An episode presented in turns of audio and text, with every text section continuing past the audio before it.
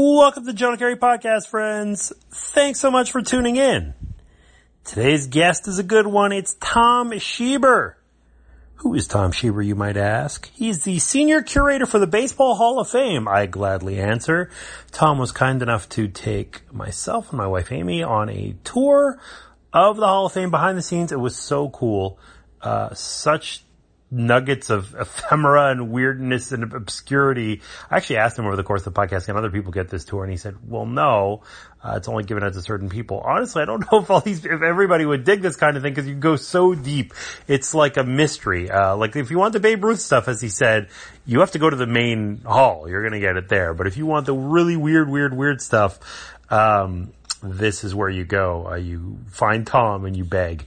Uh, and he was kind enough to take us on the tour. And so he kind of walks through what it's like to be the senior curator for this living, breathing museum, this cool place, the Baseball Hall of Fame.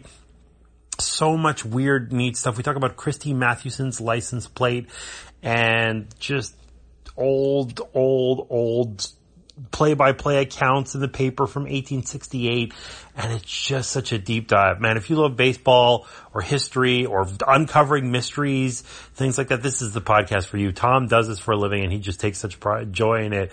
And I could have sat with him all day when he gave the tour. And honestly, I loved listening to him talk about it on the podcast too. It's really, really deep. But if you like the John Thorn podcast from a couple weeks ago, it's sort of along those lines, except even deeper. Uh, really, really my jam. You could probably sense the excitement as I'm uh, talking to Tom. I love this kind of stuff uh, it's my podcast. I get to do what I want. And this is, uh, exactly up my alley, this kind of thing. Just ultimate nerditry. So, uh, thanks to Tom for coming on the pod and I hope you enjoy it. Hey, let's talk about this week's sponsor, friends. A couple sponsors. We got Quip. Listen, the truth is most of us are brushing our teeth long, wrong, not for long enough. Forget to brush our teeth on time. We stink at it. It's because most brands focus on selling flashy gimmicks rather than better brushing, but not Quip. So what makes Quip so different, you may ask? Well, I answer. Quip is an electric toothbrush that's a fraction of the cost of bulkier brushes while still packing just the right amount of vibrations to help clean your teeth. It's got a built-in timer so you can brush for the recommended two minutes that's recommended by dentists. And the subscription plans are for your health, not just convenience. You get new brush heads on a dentist recommended schedule that's every three months for just five bucks including free shipping worldwide. Fantastic. Hey, how about this? We got an offer for you too. Quip starts at just 25 bucks. And if you go to getquip.com slash Jonah right now, you'll get your first refill pack free with a Quip electric toothbrush. That's your first refill pack free at getquip.com slash Jonah. That's G-E-T-Q-U-I-P dot com slash Jonah. Get Quip and get better, healthier, cleaner teeth. Thank you to Quip for sponsoring the podcast.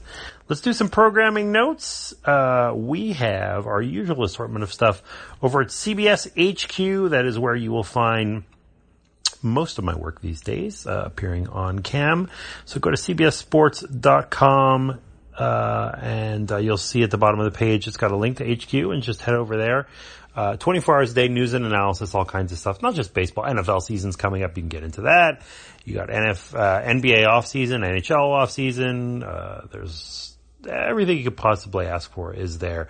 And of course, lots and lots of baseball. Myself, Matt Snyder, we got David Samson, we've got Jim Bowden, we've got a whole bunch of people talking baseball, but lots and lots of me. Man, if you want to hear me talk about baseball, you've come to the right place. Go to CBS HQ and check all that out. Uh, one more sponsor, friends, and that is Lightstream. If you're thinking about saving money this summer, why not start by paying less on your credit card balances? Debt is horrible. It stinks. You could do better than whatever rate your rip-off credit card companies offer you. Just refinance with a credit card consolation, consolidation loan rather from Lightstream. It's an easy way to save hundreds to thousands of dollars and lower your interest rate. Lightstream offers credit card consolidation loans from just 5.89% on APR with autopay. That's like way, way cheaper than credit cards. I don't even need to read this to tell you that.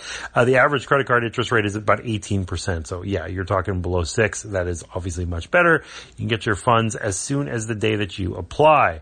Listeners can save even more with an additional interest rate discount on top of Lightstream's already low rates.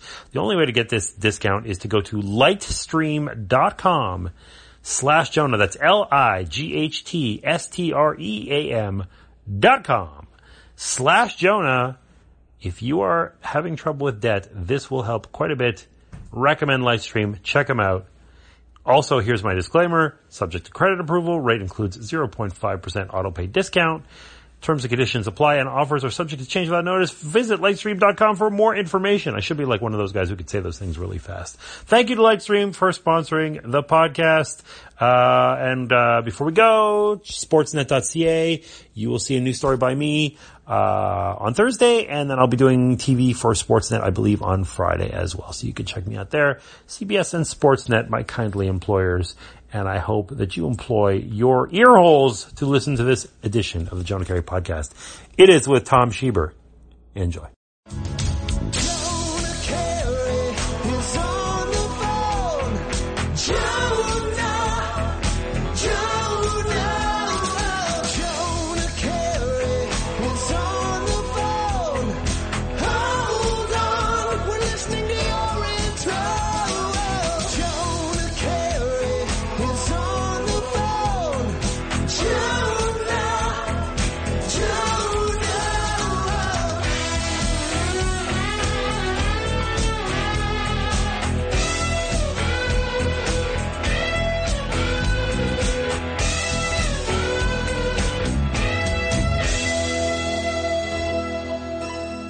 Just like that, Tom Shieber, we are recording. How are you?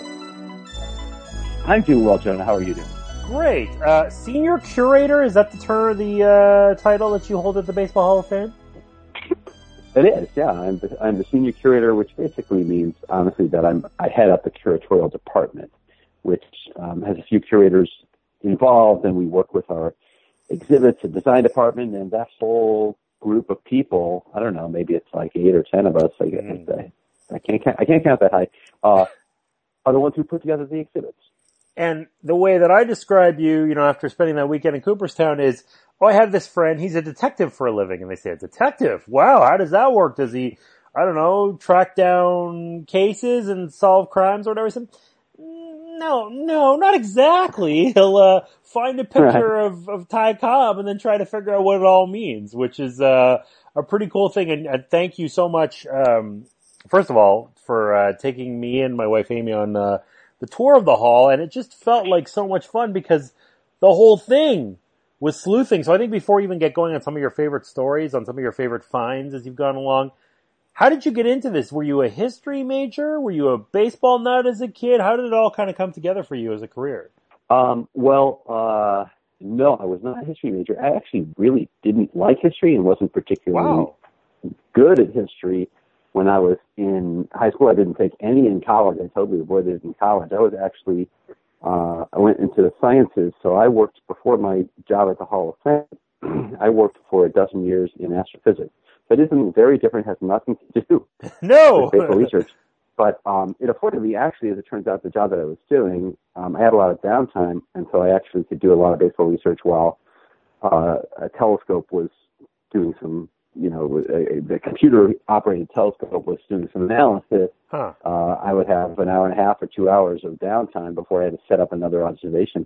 And so, uh, yeah, I got a lot of baseball research done doing doing uh, solar physics is what I was into. But um, how did I get into? Well, yeah, I, I've been a baseball history or research kid since I was um, probably 10 or 12, something like that. I've always been interested. I don't totally understand why, um, but uh, for whatever reason, that you know, um, uh, that bug hit me, and I've never really stopped. I've never, I've never gotten to a point where I said, you know, I, I need to take a break from this.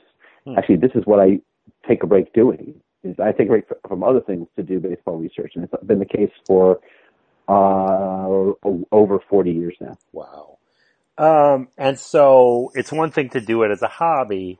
It's another thing to go to the hall. And furthermore, it's another thing to give up a presumably prestigious career as an astrophysicist to go work in a small town in uptown, upstate New York, uh, doing this thing. So how did this come to be? Did you get a call one day? Did you actively uh, try to acquire this gig? How did it uh, all come together? Well, I, I, I certainly was not on a prestigious career path in, in astrophysics. It just sounds really cool. Okay. I was really a low level guy, but it was fun. It was, I enjoyed it very much. Um, but uh, you know, I never thought anyone would pay me to do baseball history work Hmm. or tell baseball stories, which is really what a curator does. does. It's just a, a storyteller. Um, uh, I didn't think it would really pay me to do that, and quite frankly, um, there's not a lot of jobs out there where someone will pay you to do that. Uh, you're, um, there's more jobs playing Major League Baseball than there are being a baseball curator. Wow. Um, uh, that doesn't mean that it's easier to play Major League Baseball. It just means there's fewer jobs. Um, so yeah, it was not really an obvious thing. But what happened was I actually uh, was doing also doing some web uh, website work soon after the web was invented, actually, and uh, doing the website for the telescope that I was working at, and just sort of on the on the side for the fun of it. And um, a job opening occurred at the Hall of Fame to do their website. So I had the baseball part down. I thought pretty well. And it turns out, by good fortune, I was dabbling in websites, so I had that part down. So I tossed my my uh, name in the hat there, and they bid on it, and they hired me. Hmm. And I started actually working at the Hall of Fame as uh, the webmaster, but I eventually worked my way over to curatorial, and now I head up the department. So let's get down to brass tacks here. I mean, you know, with this podcast, ultimately it works best when we tell stories and, uh, you know, just walking around the hall with you, everything became a story. And toward the end of our tour, which tickled me, and I, I feel I need to mention it just because I don't know, maybe I'm tooting my own horn or whatever, but we were going through old newspapers and I just noticed that there was a mention it literally in like 1870 or something of somebody making a, something like a catch of a basket. And I was just like, like a basket catch? Were people doing Willie Mays style basket catches in 1870? And you looked at it and you said, I don't know. I'm going to go find out. Is that how it comes to be where you have something, you have a newspaper clipping, you have a photo, you say, I don't know, and here you go down that path. You just, your curiosity was sparked 30 times a day by the artifacts that you handle every day? Or how does this, how do these flashes come to be? Um, I rely on really good friends who can find things for me, and then I Mm. just um, pass them off as my own. There you So go. that was great. Uh, Plagiarism it is the best way to literally a go. gr- it was a great catch by you. Uh, Thank you. I, as I recall, I was showing um, some, you know, an example of just an early early coverage of a baseball game. It was 1868, Yeah. and uh, what I like to show people is that uh, you know some some accounts are very brief in the newspapers of the day, but some are extremely detailed. And this is one of these ridiculously detailed play by plays. And in it, um, you know, it just says this guy. Uh, uh, I think it says Smith batted a baby pop up, which McBride, this is the guy named Dick McBride, basketed. And you saw that, and you said, "Hey, I wonder if it's a basket catch." And I'm like, "Hey, that's really a great uh, thing that you noticed there. I'll look into it." Yeah. And in fact, it was a basket catch. Wow. Which, by the way, to do with bare hands. There's no no glove on the hand. Right. So he's doing this basket catch bare hand. But as far as I can tell, that is the earliest reference to someone making some sort of a basket catch. And you know, if you do honestly, if you do enough reading of these early um, uh, descriptions of baseball, uh, you're going to bump into this stuff. Because quite frankly, not too many people do it. Hmm. So do you? So it's not like it's that difficult. It's just So yeah, let's, let's say that you're researching something. Let's say you want to ascertain something, and you don't know how to do it. You, as you said, there aren't that many other people doing it out there, so I guess you don't have that many obstacles to clear to get the best guess that you can. But like, if you're looking for what is the first instance of X, do you look at what the second oldest instance is? Do you just go to whatever materials are at your fingertips? Do you go into microfiche? How, how do you physically make these determinations? Because you're basically the arbiter. If you can figure it out, that's it. That that bit you've codified it. It becomes law. This is in fact the oldest reference to a basket catch. This is in fact the oldest X, the oldest Y. It just seems like uh, like quite a responsibility to do it accurately and responsibly. Well, I mean, first of all, you can't be absolutely certain about these kinds of things. So what I what I tweeted out, uh, you know, soon after you you stumbled across, across this basket catch was I said, it, perhaps this is this is perhaps the earliest known reference to a basket catch. So first of all, I'm saying two things there. I got perhaps, so I'm hedging my bet. Yes. And that it's an earliest known reference. So this is a reference to it. How often the catch was made like that is a different thing altogether. Right. The, the earliest known reference. So as a matter of fact, the fact that it says he basket, you know, uh, McBride basketed they don't even bother to explain what that means. So my guess is Very casual. is not unfamiliar to the readers. Yeah. So it probably was happening before, and perhaps even the phrase was known to others. I haven't stumbled across that yet. So it's the earliest one that I know of. So what, what I did was I did a certain amount of research um, looking on digitized historical resources, contemporary newspapers that have been digitized, Mhm. and looked for variants of the word basket in articles related to baseball. And there's various techniques of doing this, and they're not perfect, but you do the best you can. And I zipped around as best I could. I also went to, in this particular case, there's a great resource called Dickson's Baseball Dictionary, Yes. and Paul Dickson He's has great. put together. Yeah, so you're familiar with it. It's, it's a, it's I a know gold, Paul's work, yeah. old one. And yeah, and you know, I, I looked there to see, hey, you know, what is the earliest, uh, you know, time that he used that, that he saw that that word was being used. And, um, you know, you just sort of uh, hammer away at different, there's different methods and, and different roads to go down and you do a, a diligent job of that. And then you come to some sort of conclusion, which by the way is not definitive. It's just according to the best evidence available. Here's what we're thinking but I'm not going to say 100% this is the earliest uh, reference to a basket catch. It's just the earliest one that I'm aware of. And quite frankly, one of the reasons I tweeted that out was I would love for someone to say, "Hey, you know what? I've got an earlier one." That's Mm. great. I, yeah, I, there's nothing particular about me or you or whoever uh, figuring this out. I just like, you know, understanding the situation. It's kind of fun, I think. So um, it's, ne- it's never you're never 100% sure about anything. Take me through some of your favorite sleuthing examples, some of your favorite things that you uncovered. Or maybe it wasn't even the result that was so great. It was like, I found out this Babe Ruth thing. It changed all of baseball history.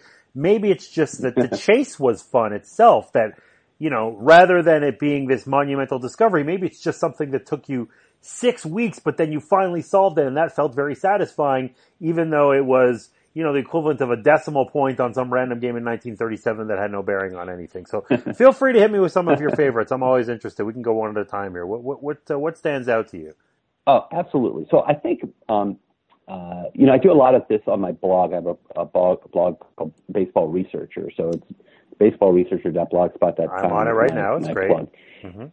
And um, I do have some favorites there. Uh, One that actually hits to what you're talking about, which is um, I actually didn't come up with an answer, but it was so much fun digging.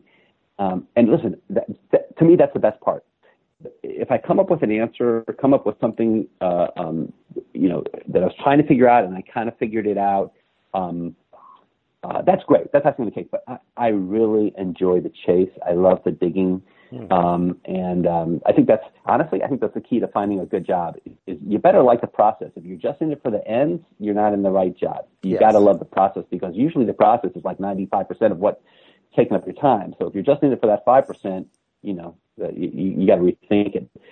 So um, the one that I'm thinking of is um, a great baseball researcher, a guy named Jules Tygiel, who passed away a number of years ago. Yep. He he uh, sent out a little message on uh, SABR-L, which is sort of the listserv for members of the Society for American Baseball Research, or sort of the, the sandbox where everybody plays uh, digitally. And he sent a message there, basically saying, "Hey, uh, I was watching the Maltese Falcon the other day, and um, I noticed that in a scene there, there is um, a newspaper that's being held by in, in the hands of uh, uh, the, this guy, the Wilmer Cook, the character Wilmer Cook that's played by uh, the uh, actor Elisha Cook Jr. Yep. And you look at this newspaper, it actually at one point practically fills up the entire screen. And um, darn if there isn't a huge photo in there of a catcher making a play at home. And Jules asked the question, which was, can anybody identify uh, who the the catcher is and, Mm. and what's the situation? He, he was he mostly said who's the catcher, but I wanted to know what what's the whole situation. Sure. So, um, I, you know, that was a long time ago that he had, he had sent that out. I think that was back in 2001 that he actually asked that question. And I didn't really work on it. I would, every once in a while pick up the, pick, pick it up a little bit and I play around, but I didn't really take it seriously until, until seven or eight years later. And then I really, I got lost in the weeds and I, I went through the movie and I went, um, not only that that particular scene, but I went through other scenes as well because one of the questions that I had was like, well, you know, why should I even believe this is a, a real newspaper? Maybe it's just an actor that they took a picture of uh, in, in catching gear, although that seems like it's rather elaborate. But you know, yes. In most movies, when you've got newspapers, they're just props. They're not real newspapers. Yeah. And in fact, I went through every single scene in which a newspaper shows up, and every single scene in which a newspaper shows up, it's clear you can you can show that it's a movie prop. Every single scene that is, except for this one, Huh. in which this is actually a newspaper. It's a real newspaper, and I was able to figure out, as it turns out, I was actually able to figure out the exact date of the paper and the the, the name of the paper, and um, you'd think, oh well, then why can't you just go get a copy of that paper and read the the caption and then you, you, to the to the uh, photo and you have the whole thing solved. Yeah. And the problem is, uh, and and usually that's what I would do. I'd go to the microfilm. You can get microfilm in these papers, and darn, you you just nail it. Well, as it turns out, not only did, I- did I figure out the the date of the paper and the it was San Francisco Chronicle and the date was was June third, but uh, 18 I'm sorry June third, 1941. But I could tell it was the very very first edition, and that in fact was the problem. So a newspaper has multiple editions throughout the day. Back at, back in the back in the day, Yes. you'd have you know, and it, you get a different star. You have the four star edition. That's the, the, the, the, the four star is the fourth printing that day. The five star is the fifth one. And what was known as the Bulldog was the very first one that's printed early in the morning. And the reason uh, that I could figure out it was that be- was that, um, as it turns out, by dumb luck, the day before uh, was the death of Lou Gehrig. Oh wow. And and what happened was the, that news did not make it to the West Coast until after the Bulldog edition went out. So the Bulldog edition goes out. There's a big picture of a catcher on it. Then all of a sudden, they literally do one of these, hey, stop the presses. We just got news that Lou Gehrig passed away. They completely relaid out the sports page, got rid of this huge picture of the catcher, and, and was doing a, a whole article about Lou Gehrig and pictures of Lou Gehrig and stuff. And that's the stuff that made all the other editions, including the editions that were microfilmed. And so I don't have a copy of what, that photo that was run on the Bulldog edition. So I can't read the caption. So I was able to go a long way towards figuring it out. I even kind of understand why I can't figure it out, but I'm still stuck. And so I've been, you know, trying to solve this for a long time, and I still haven't solved it. Um, but uh, you know, that's the, the process was so much fun to try and nail the date by looking at all the headlines and seeing what things happened uh, that I could figure out the dates of, et cetera. But that was a real fun one. Amazing. I love it. That's fantastic. Um, so I want to ask you also about just statistical records because that comes into play too. And you talked about the margin for error. You know, you walked me through uh, one of the record books that was from the just from a given season. I think it was '68. And uh, actually, you know what? Before we get into my second question, let's get to the first question, which was you walked me through the game log of a certain pitcher, and that led us to a place that I did not expect. So take me through a little bit of that because I found that to be well, tragic, I guess, in some ways, but also just like, holy cow, the way that things uh, bend into each other was really amazing. So I, I'm guessing we're talking about the, Don Drysdale. Correct. Okay, so yeah, so one of the neat things that we have at the at the Hall of Fame is we have the original, what are called day by day sheets for a huge portion of baseball history. Not not every single year, but uh, for much of baseball history, for um, the American League and the National League, and these are for each player in each year how they did statistically each day. And this is information that's that's um, uh, written down at you know the day after a game uh, took place because the official score sheet is sent in by the official scorer to the league offices and they write this all down. They they they say, oh, how did Hank Aaron do today? Well, you know, Yep. he, he did he was three for four and he had a double and he had uh, two putouts and whatever. And that's the official statistics. So we we house the official statistics. We didn't keep them as in write them down. That was someone else's job. We're keeping them as in holding on to them for historical significance. And um, and they're all done by hand. Uh, at least for a large portion of baseball history, they're by hand. Now it's of course all digital and electronic. But um, and you know uh, they're very neat and they they can show some really cool things. Now, Yes. I'm not a huge stats guy, um, but th- they can be very useful for reasons beyond the statistics. And so uh, one of the ones I, I have pulled out um, and, I, and I showed you and Amy uh, a couple weeks ago was Don Drysdale in 1968. Now, of course, Don Drysdale in 1968 had a great season. That was a very historic season. Um, 1968, of course, being the season of the, of the pitcher and his success, uh, Bob Gibson's success, and lots of other pitchers' success, even uh, uh, not just in 68, but for years leading up to it, was uh, really brought about the change of, of lowering the mound to try and return some sort of balance to the game or a perceived imbalance was, was corrected. So, of course, Don Drysdale sets a record uh, that has since been broken uh, by Orel Hershiser of uh, 58 and two thirds consecutive scoreless innings pitched. And when you're doing that many consecutive scoreless innings, um, you're also uh, it, it, it makes sense that you'd also set the record for most consecutive shutouts, which Yes. Don Drysdale did. The old record was five. He got six, and he got the sixth shutout on June 4th, 1968, uh, against the Pirates. He was playing, uh, uh, Jim Bunning was pitching for the Pirates and actually pitched uh, not, not a horrible game, but uh, Drysdale won it on the shutout, and that was a record breaker. And uh, that was that took place in Los Angeles. But there was another thing that took place in Los Angeles on June 4th, 1968, and that is uh, the Democratic primary for the uh, um, to see who's going to be the uh, nominee of the Democratic Party for the presidential election of '68. And uh, Bobby Kennedy won that day, and that evening he gives what ends up being his final speech in the Ambassador Hotel in Los Angeles. And the first thing he says, and, and I was showing this to you and Amy, was um, after a couple of minutes of you know trying to determine if the microphones are working, is this on? Can you hear me now? Is this working? Uh, was um, he he said, first of all, the first thing I want to do is I want to congratulate Don Drysdale for pitching his record six Wow. consecutive shutouts, and uh, I hope our campaign has the success that he's had. Now, Hoy. you know, an hour or two later, in the early morning hours of June 5th, uh, he's shot in the kitchen there uh, by Sirhan Sirhan, or some people believe that's not really true, but we're Yep. going to go with the, what you find on Wikipedia. And um, uh, and then 24 hours later, on June 6th, Bobby passes away. But you know, little did he know that the the first words of his final speech were about baseball. Uh, but he's playing to a Los Angeles crowd. Of course. You know, he's, they they loved it. They ate it up. But it's kind of neat to see how um, baseball, uh, you know, intertwines with uh, American culture, with popular culture, and and and in particular, I love it, and this is what I do a lot on my blog. Is I love it when it shows up in places that you're just not expecting it. So I, I like talking about baseball for baseball's sake, where, where you are thinking about it. Oh, this is really neat. What happened on the on the ball field?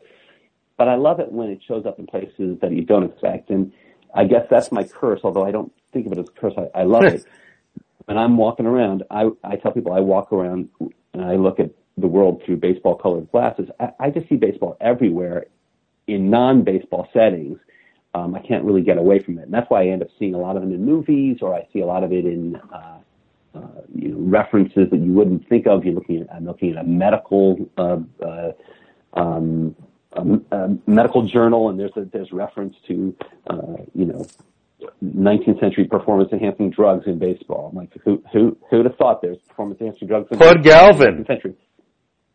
Well, this is actually uh, uh, one that's not the Pud Galvin one, but Oh.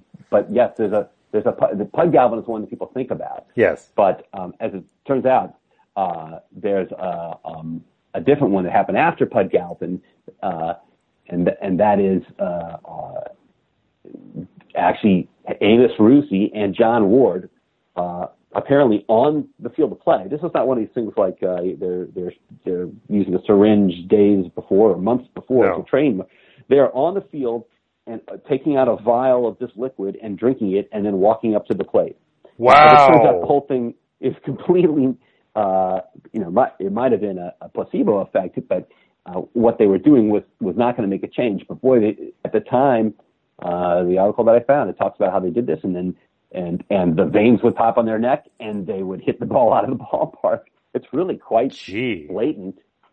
And th- and by the way, it was not illegal at the time. I'm not uh, Yeah, right, saying right, right. did something illegal, but who'd have thought you'd, you'd find out about it? They, you know, this article was claiming that we they won the the uh, Temple Cup Series against the Baltimore Orioles with the, the two, a couple members of the New York Giants, who they they try to disguise their names, but it's pretty obvious who they are. Um, uh, were drinking this uh, liquid out of a blue vial. you know, I never thought I would stumble into this thing, but I did. Wow. And uh, one, you know, great part of the tour. Um, and I'd done a tour like this before when Tim Raines was uh, touring the hall with his family, which was really cool and was an honor to go and all that. Yeah. But you, uh, or whoever's the curator, whoever's the, the tour guide at the time, will put a bunch of items on the table. And it's funny, you find yourself, when I was walking around with you, I found myself starting to sleuth and you, you will encourage people to do that too. And so you pulled out a, a set of cleats. Or, sorry, we can't call them cleats. We have to call them spikes, right? Spikes, not cleats. Right. You already No, corrected cleats. me on that. Cleats is right. Oh, Yeah, cleats is yeah, right. They're they, not they were, spikes. They were cleats. And they were, and so you said, whose are these? And I, well, how would I know? And then you said, okay, I'll give you a clue. and then, you know, pretty quickly I got it just cause they, and I, the reason for some reason that it stuck was because how small they were. And I'm like, that's gotta be Joe Morgan's cleats. Cause Joe Morgan was one of the smallest great baseball players who ever played, you know, other than guys from the 19th century or whatever. You get to the modern era. I don't know how many dominant players, maybe Altuve were that small, but you, you get to with Morgan. And the one that jumped out at me was the license plate. I love the story of the license plate and that, that's not a lot of information to go on. You know, you're talking about a newspaper and a movie or whatever, but a license plate, like to ascertain where that came from, I found was remarkable. And, uh, you know, I want you, I would love for you to walk us through how you figured out what that was too, because it's just like, what could this be? Like, uh, first of all, why is a license plate in the Baseball Hall of Fame? What does it have to do with baseball? Right. Why is it here? Whose is it? What was the occasion? And it just, it's so many layers to peel away. Yeah, it, it was great. And uh, so the way that came about was um, uh, every year in general, um, I sort of design a tour, which is um, we bring VIPs such as yourself and Amy behind the scenes, um, and uh, um, certain VIPs we can show them a little bit about what we do and sort of give them a feel for the breadth and the depth of our collection. And so I try to choose different objects and photographs and ephemera and books, et cetera, to really give a dabble in all sorts of parts of baseball. Um, I don't want to do everything about the 1990s and homers. You know, Yeah, I, right, I, right, got to spread the, the stories around. And um, so what happened with me was I was I was walking past a, uh, a storage area where we actually have a, a bunch of actually quite unusual objects, which are fun. You know, it's it's great to look at a historic bat or jersey or ball. Um, those are sort of the more obvious ones, but there's great stuff there. But you know, some less than obvious things. And we have maybe I don't know, I think eight to ten license plates in our collection. And I mentioned to people that you know, in general, if I'm going to tell the story of Cy Young, we have a Cy Young license plate, and if I'm going to tell the story of Cy Young, you know, uh, it's better to tell his story through the glove that he wore or the baseball that he pitched um, uh, and got uh, got his 500th win with. You know that, and that's what a curator does is tell stories through these objects, through these ephemera, Yeah. through whatever you can get your hands on. And um, in general, there's not much of a story to tell uh, about a license plate that a guy used on his car. Um, at least not much of a baseball story. How do I talk about how great of a pitcher he is through his license plate? Now, in general, not that great. So I'm usually, I think it's somewhat humorous that we have some of these uh, objects that are a little bit out of the box, but sometimes some of them really don't really help us when it comes to uh, an exhibit. However, I did notice that we had a license plate of Christy Mathewson, and I did not know that before. I, I had missed that before. Not that I've seen every single object in our collection, but I, I thought I knew our license plates, believe it or not. I was wrong. And Hmm. I thought, well, you know, maybe I'll research this for a short while, and I'll probably get nowhere, and I really don't have a lot of time, so I'll just move on. But let me give it a little shot. So Sure. one of the nice things about the World Wide Web is every every person's little niche interest um, is out there. It seems like, and and listen, this isn't even a niche thing. There's tons and tons of license plate collectors. So it was no problem figuring out the year of the license plate, which is not on the plate. So this plate is a red plate with white letters and NY on the side. It was obviously the New York license plate. Mm-hmm. But very quickly, I mean, in, in, in 10 seconds, I was able to figure out that it's a 1912 license plate. So I thought, well, that's kind of interesting. Uh, that we could nail that down. But uh, still, I'm not really telling you much of a baseball story. And then I thought, well, here, let me go to Google, which I do a lot, and I typed in Christy Mathewson automobile, and I just thought, well, maybe I'll bump into by by some miracle, I'll bump into a story about an automobile that somehow can connect to this license plate. I don't really know how I'm going to pull that off. Well, I find a gorgeous photograph of um, an automobile that's on the field at the polo grounds. It's driven it out onto the field. Mm-hmm. Um, and the photo's from 1912. It's actually opening day of 1912. And there's a ball player. I can't remember who it is. It's not Matty. Uh, I think it's Doc Crandall, but I can't remember off the top of my head. Um, leaning over, looking at it, and it's it's beautiful. It's, it's actually a really nice photograph. Yeah. Uh, it, you can see the ballpark. The, the the automobile is over 100 years old, so it's really cool looking. It's a it's a Columbia Knight Roadster. It's very beautiful. And but my eyeballs went one place and one place only, and that was went straight to the front and right below the grill of the automobile, and there was a license plate. And darn if it wasn't the exact Wow. same license plate, which was a little miracle. So sometimes you get lucky, and this one got lucky. Now I'm thinking, okay, this is worth digging further. So I find out the exact date. Uh, it was opening day. Find out that Christy Mathewson was the pitcher on opening day in 1912 at the Polo Grounds, and he won that game, which was his 290th career victory. So uh, later on that that summer, he got his 300th win. He helps the Giants to their the 1912 pennant. They end up losing to the Red Sox in the World Series, but he has a great year. Um, and you know, now you know what? Suddenly, this license plate. Now, first of all, we, better understand the license plate than better than we did before, which is great. And you know, listen, but when that license plate came in in the 1950s, there was no way you could have done this. Uh, I don't blame them for not knowing the, what the situation was, but they just got the license plate from from Christy Mathewson's uh, widow, Yeah. and she and you know that and that's all they had. Huh. Um, but you know, there's a reason that he kept you know that he and then she kept this license plate. This was a, a, a car that was purchased by the fans of New York. Uh, it was sort of a crowdsourcing. A, a New York paper said, "Hey, we're going to buy Christy Mathewson uh, his very first automobile. We're going to present it to him on opening day. If you want to pitch in, send your money to the, you know the the the uh, newspaper." They bought him this forty five hundred dollar car, his first car that he ever owned, and that's the license plate from it. So I can see why he might want to keep that license plate. Hmm. This was not only his first car, but it was a you know it was a fans forking over for forty five hundred bucks. which is a lot of money. Big money. Listen, I'll take Yeah. it now. And uh, I think that was that really stuck with him, and that's why he kept that license plate. It's not easy to keep the entire car. A lot easier to keep the license plate as a keepsake for what turns out to be a pretty cool moment. Now I can tell a great baseball story, a great story about Christy Mathewson, a great story about fans, a lot of different cool stories through that license plate. And that's just because you do some research, you do some brute force research, and sometimes you get a little lucky, and it all comes together. Pretty amazing. I love the story too about the uh, tribute game for the which Cleveland pitcher was it who uh, passed away? Addie Joss passed away in Joss. spring training in 1911, right? And and they put together they they uh, uh, you know ball players back then were making good money compared to what they would have been making if they couldn't play baseball. Yes. They were digging a ditch or working in the coal mines, but they weren't making the uh, uh, crazy uh, out of whack money that guys are making now. That is just stunning, right? Uh, um, so when you lose, you, you, when you no longer play, you, you know, the guys will, will um, take up another job or something. Well, as it turns out, Addie Joss died of tubercular meningitis in the spring training in 1911. Great pitcher with Cleveland, and he uh, he left a widow and a, and a and a boy behind, and so the Indians had to uh, uh, raise money. Uh, an exhibition game, all proceeds of that exhibition game to the widow and child, which was going to be helping uh, a, a bit, but you know uh, that wasn't going to solve everything for them. And um, and they did, and it, they found an open date uh, much later that summer uh, in July, I believe it was. It's either June or July, I can't recall off the top of my head.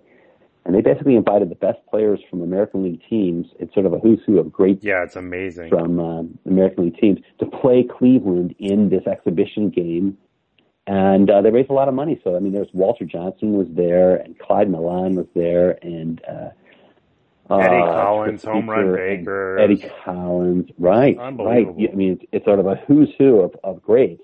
And this is 1911. This is a uh, you know, a generation before the All Star game that you and I know of, of was was invented. Yeah. Um, this is an earlier version of a, of an All Star game, um, and the stands were packed because people wanted to see this great place, but they also wanted to support uh, the the the idea of giving money to to Addie Joss's widow and little boy. And there's a great photograph of this, and a, and that and his little boy is right dead center in that photograph. Uh, that's um, a, a, a cool a, a cool image. And actually, you know what? If you if you type in Addie Joss 1911, if you Google, I'm, I'm, I'm plugging away for Google here. But if you go to if you type in 1911 Addie Joss game panorama, you'll see the picture, and it's um, it's a stunning, gorgeous gorgeous photo with a fun other story behind it, which uh, uh, it's going to be hard to explain uh, to a podcast. But uh, it's it's a it's a great photo it's uh, it is hard to explain through a podcast, but the basic uh, version of it is that the guy on the extreme left of the photo and the guy on the extreme right of the photo are the same guy because you couldn't just use your iPhone for panorama. It kind of exposed exposed itself gradually, and so you had to kind of move with the camera. So guys have different facial expressions because it's taking place at a different era. It's kind of a different point in time in each case. It takes a few seconds or a few minutes to go all the way around or whatever. So there's just all right. these Easter eggs in a photo like that that are just amazing to me. I really love that. That was one of my yeah, favorite parts. Yeah. So, so yes, the, the, the panoramic uh, camera is a very special kind of camera, which now everybody knows about because their iPhones can do it it mixes up space and time. So the left side of the photo is taken many, many seconds before the right side because it's yeah. panning across this image. And when the camera moves over uh, as it's panning to the right, the guys on the left side are no longer in the field of view. They can relax. They don't have to stand still because they're not in the field of view. Yeah. And one of them ran around behind the cameraman and all the way to the other side before the camera made it all the way over there. So you see, it's actually an outfielder with the Indians named Jack Graney.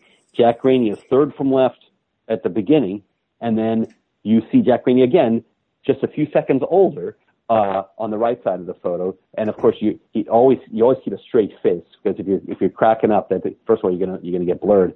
But you gotta you kind of play the shtick like it's oh yeah this is this is nothing no one will notice and it's kind of fun how that works. But you know what you can do it with your iPhone right now if you want to. I love it. I love it. I also want to ask you. You mentioned that the license plate, you know, that's a somewhat on so you mentioned you've got a you know handful of license plate in the, plates in the hall, and that's all fine and good. But I'm always interested in the bizarre. So I want to know what are a couple of the items that are the weirdest, most unusual. Obviously, you're going to get offered a bunch of stuff. Oh, it's a blade of grass. Well, okay, we can't figure out that the blade of grass is from Yankee Stadium or whatever, so that doesn't apply. But you know, if you're going through it, what comes up as the weirdest stuff that you've actually accepted? Because I know you don't accept everything. Uh, so I'm curious about stuff that you've accepted that is in there that uh, people might find rather unusual. Well, first of all, hey, I, I like the idea of getting some blades of grass. That's not that bad. But there you go. We actually have dirt. We have dirt from from a number of ballparks, and and the reason we know it's the right dirt is we are we collected it ourselves. You know, we had somebody uh, okay. from the staff scoop some dirt from the from the mound of Yankee Stadium or or or uh, that kind of thing. So we've actually done that. So that's unusual, I would say. Um, but boy, unusual objects in the Hall of Fame. We we do have a lot of wacky ones, and uh, uh, but let me think of some good ones that uh, might work out for you. Um, okay, uh, I'll tell you one that's uh, one of my favorite stories, and uh, um, it has a lot to do with actually um, the origins of the game or the so the apparent original idea for the origins of the game. So of course, the Hall of Fame is in Cooperstown, and the reason it's in Cooperstown was that soon after the turn of the century, it was determined by a blue ribbon panel that baseball had been, uh, according to the best evidence available, invented in Cooperstown in 1839 sure. by Abner Doubleday. Now, literally days after that finding was published, it was being debunked. And uh, believe me, no one uh, working at the Hall of Fame is saying that that, that Doubleday invented baseball. It is completely and wholly not true. Um, but we're not moving anywhere, by the way. But um, it's an important myth, and there's actually meaning behind myth, and that's an important construct in in uh, for historians. But here's the scoop. Well, the reason I bring this up is that certainly when we were collecting objects in the early days, 1930s, 40s, 50s, it really people really did think this was what happened was that Abner Doubleday really did invent baseball in Cooperstown, and um, they thought, well, let's collect some objects related to that because so so there's a there's a painting of Abner Doubleday in the collection. Okay, so that's a, not too unusual because you can kind of understand that. But here's the object that's very unusual. We have a giant musical instrument instrument. It's uh, um, that uh, is called technically it's called a sarrusophone. Now, a lot of people heard of a sousaphone. Yes. This is not a sousaphone. This is a sarrusophone. Okay. It kind of looks like it kind of looks like a giant uh, trumpet.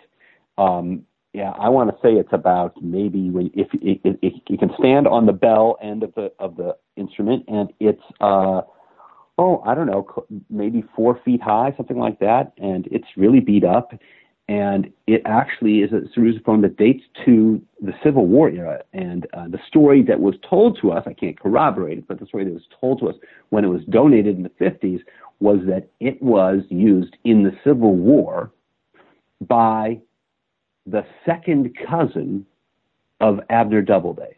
Okay. So let me ex- let me explain what we've got here. uh-huh. We have a musical instrument used by the second cousin of someone who has nothing to do with baseball. Okay. so it's a rather strange object to have. Yes. I would call that one of our strangest objects because really the, the only tie is that, I mean, let me, let me put it this way. Let's pretend just for a moment that Abner Doubleday truly invented the game of baseball. He really was the inventor. Why would we want the sarrusophone used by his second cousin anyway? I don't really know. uh, I certainly wasn't on the accessions committee at the time. Um, it's a fun object, but uh, I'm not sure we would have accepted it now. But you know what? We accepted it then, and we're holding on to it. and it's, I, you know, it's, it's a very enlightening story. I, I love the fact that we have it because it really can tell you a lot about how collection philosophies changed. You know, we're not collecting the same way we collected uh, 20 years ago or 50 years ago. And quite frankly, 10 years from now, we'll probably have a subtly different philosophy than we have now. Hmm. You got to change with the times, and uh, the way we collect will probably be different. And there's nothing wrong with the way they did it before, but from the high, the, but the position that I'm in right now, I'm probably not going to be exhibiting that anytime soon. Uh, I love all this, Tom. Uh, it's, it's I, I could geek out on this all day with you. I really, really appreciate your time on all this, and I encourage people uh, to go to the Hall of Fame, and not just for the big stuff. Listen, you're going to see Babe Ruth's bat, you're going to see Jackie Robinson display, and all that stuff. That's, that's fantastic. It's a, the highlights are great, but I I'm such a sucker for, like you said, ephemera. And if you are so lucky, I don't know how I got to be a VIP, but if you are so lucky to get a cool tour like this, or even find a way, I, you know, I, I, can people do this? Can people get behind the scenes? Is there a way to do this? I should just ask flat out. Do you have to call in a favor? Um, how does that work? it is VIP, and so it's not something that you can go and say, "Oh, where do I pay to get the behind the scenes tour?" Right. Uh, so it is just a, a specialized thing. Um, but listen, I, I want to encourage people to. I want people to understand that hey, when they come to the museum and and uh, just walk through the public space, they're going to have a great time. Tons they're going to see stuff. these really cool Tons. objects and hopefully get some engaging, interesting, educational, entertaining, fun stories to go along with it. Believe me, you'll be very happy going, not necessarily having the behind the scenes tour. That's just sort of a different way to slice things. Yes. It's I don't personally I don't think it's any better or worse. It's just a different way to look at things if you have that tour. But since it's not available to the public, look, we're we're we're doing we're you know there's uh, dozens and dozens of exhibits. Exhibits that change all the time. So you come one time and come come again a, year, a year later, you're going to see different things. And um, I, I think people will be thrilled with what they're seeing above ground, not just behind the scenes. Uh, so don't people will be. I don't want anyone to think they're going to be disappointed going and No. only getting what the public sees. Uh, yeah, I mean, uh, uh, just really quickly, people often on on the behind the scenes tour say, "Hey, uh, do you have something Babe Ruth?" I'm like, you know what? All of our Babe Ruth stuff basically is on exhibit. I'm Yeah. not. We don't try to hide anything downstairs. Uh, maybe a Sarrusophone or two, but um, no. What's what's up on exhibit is we're getting the cool stuff up there. Believe me. I will say this though, if you see a fellow with a curious look on his face and glasses walking around the hall, it's Tom, flag him down, make him tell you something obscure. Do it! He'll engage you, I promise. Uh, Tom, what a pleasure. Thanks so much for the tour. Thanks so much for your time on the podcast. And, uh, we'll go check out your blog also. What is it again? So it's baseballresearcher.blogspot.com. And Jonah, let's do this again sometime. I would love to. Thanks so much.